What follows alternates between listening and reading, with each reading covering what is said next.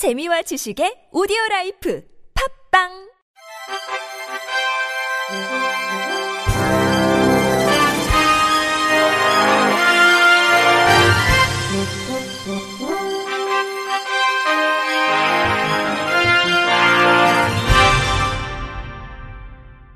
청취자 여러분 안녕하십니까? 11월 1일 수요일 KBIC 뉴스입니다.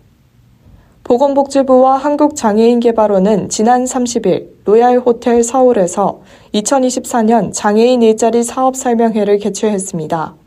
이날 행사에는 지방자치단체 장애인 일자리 담당자 등 250여 명이 참석한 가운데 장애인 일자리 사업 발전에 기여한 담당자를 격려하고 유공자 18명에 대해 보건복지부 장관 표창을 장애인 일자리 우수 참여 장애인 13명과 우수 일자리 사례 9건에 대해서도 보건복지부 장관상 및 한국장애인개발원장상을 수여했습니다. 또 2024년 장애인 일자리 사업 운영 계획을 설명하고 지방자치단체별로 11월부터 12월 중에 참여자 모집을 시작한다고 발표했습니다. 장애인 일자리 사업은 18세 이상의 미취업 등록 장애인에게 공공 일자리를 제공해 사회 참여 촉진과 소득 보장을 지원하는 사업으로 2007년부터 시행하고 있습니다. 2024년 정부 예산안 기준 장애인 일자리 사업 지원 대상은 2023년 29,546명 대비 2,000명을 확대한 31,546명이며 일반형 일자리, 복지 일자리, 특화형 일자리로 구분합니다. 장애인 일자리 참여를 원하는 경우 지방자치단체별 행정복지센터나 장애인복지관 등 가까운 장애인 일자리 사업 수행기관에 방문해 신청할 수 있습니다.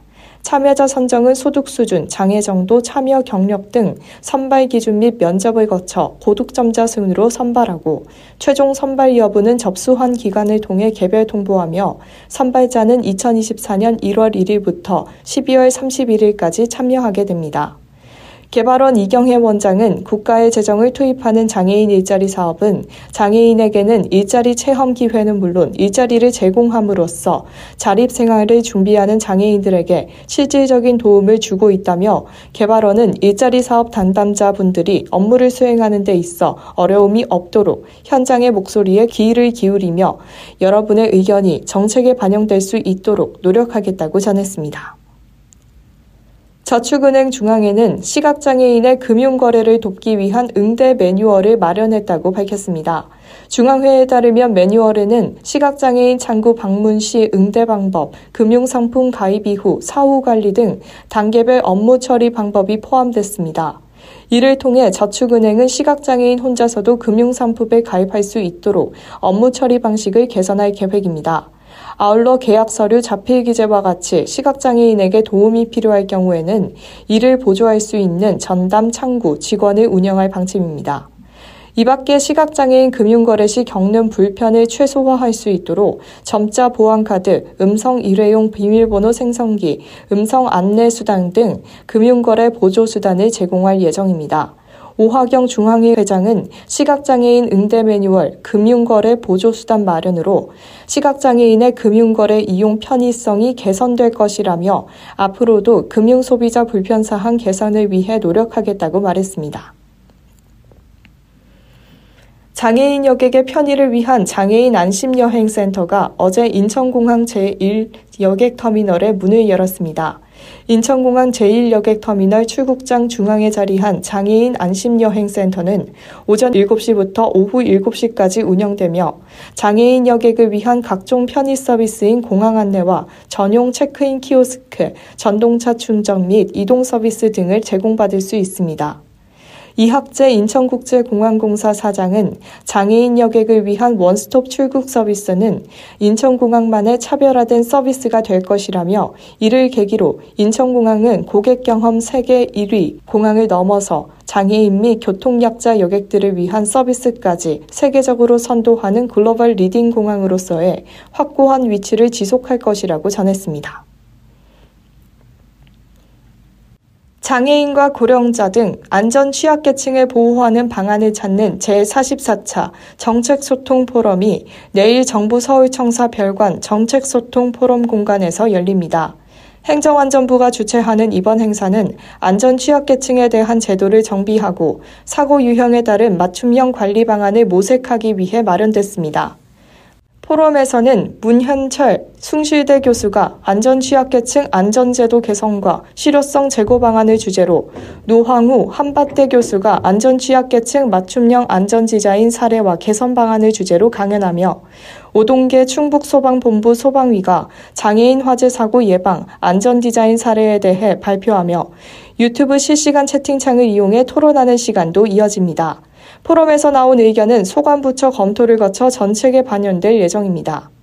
서주현 행안부 혁신조직국장은 안전 취약계층이 안전한 생활을 누리고 사고를 예방할 수 있는 방안을 마련하는 계기가 되길 바란다고 밝혔습니다.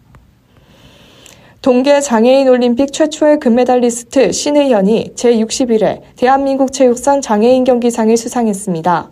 문화체육관광부는 어제 서울 더플라자 호텔에서 대한민국 체육의 위상을 높이고 체육 발전에 기여한 42명의 체육인에게 2023년 체육발전 유공 훈포장과 제61회 대한민국 체육상을 수여했습니다. 지난 1963년 제정돼 올해 제61회를 맞는 대한민국 체육상은 경기, 지도, 심판 등 8개 분야에서 뛰어난 공적이 있는 사람에게 대통령 표창과 문체부 장관 표창, 시상금 등 부상을 수여하는 상입니다. 올해의 대한민국 체육상은 경기상 부문의 대한육상연맹 우상혁 선수, 지도상 부분의 망월초등학교 김영은 교사, 공로상 부문의 최용훈 전 광주 광역시 검도회 회장, 장애인 경기상 부문의 대한장애인 노르딕스키 연맹 신의현 선수, 장애인 체육상 부문의 제주특별자치도 장애인 사격연맹 김병우 회장, 심판상 부문의 중경고등학교 고종환 조치, 지능상 부분의 경상북도 김천시 체육회 최환동 회장에게 돌아갔습니다. 장애인 경기상을 받은 신의현 선수는 천부적인 소질과 탁월한 경기력으로 불모지였던 대한민국 장애인 노르딕 스키의 성장에 견인하고 저변 확대에 기여했으며 2018 부오카티 세계 장애인 노르딕 스키 월드컵 대회 1위, 2018 평창 동계 패럴림픽에서 대한민국 장애인 동계 종목 최초로 금메달을 획득했습니다. 장애인 체육상을 수상한 김병우 제주도 장애인 사격연맹 회장은 사격 지도자로 선수의 경기력 향상 지원, 관련 연구와 시설 확충 등 체육 발전에 기여했습니다. 시각장애인 뮤지션 오감밴드가 4일 서울 서교동 웨스트브릿지 라이브홀에서 첫 번째 미니 앨범 토요일에 만나 발매 기념 쇼케이스를 엽니다. 이번 쇼케이스는 우리 동작 장애인 자립생활센터와 사단법인 윌, 유니온 앙상블의 주최, 서울특별시와 사단법인 한국음악저작권협회의 지원으로 진행됩니다. 오감 밴드는 2018년 결성된 밴드로 리더인 기타리스트 황인산을 중심으로 베이스의 강재현, first 키보드 김은비, second 키보드 장영훈, 드럼 이승훈, 보컬 박희진으로 뛰어난 실력을 갖춘 6명이 멤버로 구성되어 있으며 10월 27일 첫 번째 미니 앨범인 토요일에 만나를 발매했습니다.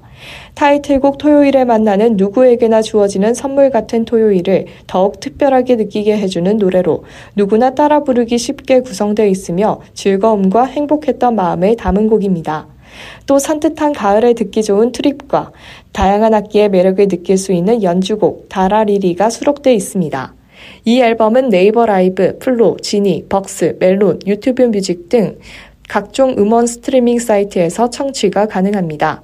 이번 쇼케이스는 약 80분에 걸쳐 타이틀곡 토요일에 만나를 비롯해 수록곡, 트립, 나라리리와 함께 여러 장르의 커버곡들로 채워지며 국민의힘 김혜지 국회의원을 비롯해 사단법인 한국음악저작권협회, 추가열 회장 등 많은 인사들과 관객들이 참석해 자리를 빛낼 예정입니다.